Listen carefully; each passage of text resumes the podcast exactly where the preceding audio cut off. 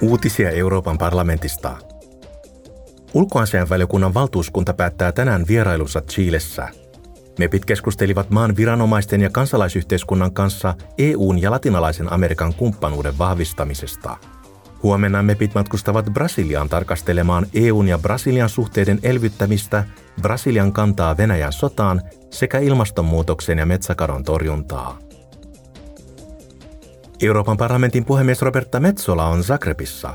Hän tapasi eilen Kroatian pääministerin Andrei Plenkovicin ja osallistui Kroatian EU-jäsenyyden 10-vuotisjuhlakonferenssiin sekä nuorten kanssa järjestettyyn keskustelutilaisuuteen. Metsola puhuu tänään Kroatian parlamentissa. Hän osallistuu huomenna Lontoossa Ukrainan elpymistä käsittelevään konferenssiin. Metsola pitää pääpuheenvuoron konferenssin parlamentaarisessa tilaisuudessa Westminsterissä. Kulttuuri- ja koulutusvaliokunnan valtuuskunta on Skotlannissa. MEPit keskustelevat mahdollisesta yhteistyöstä koulutuksen, kulttuuri- ja nuorisoasioiden ja urheilun aloilla Brexitin jälkeen. He tarkastelevat erityisesti mahdollisuuksia jatkaa liikkuvuusohjelmia Skotlannin ja EUn välillä Erasmus Plus-ohjelman puitteissa. Vierailu päättyy huomenna. Uutiset toimitti Euroopan parlamentti.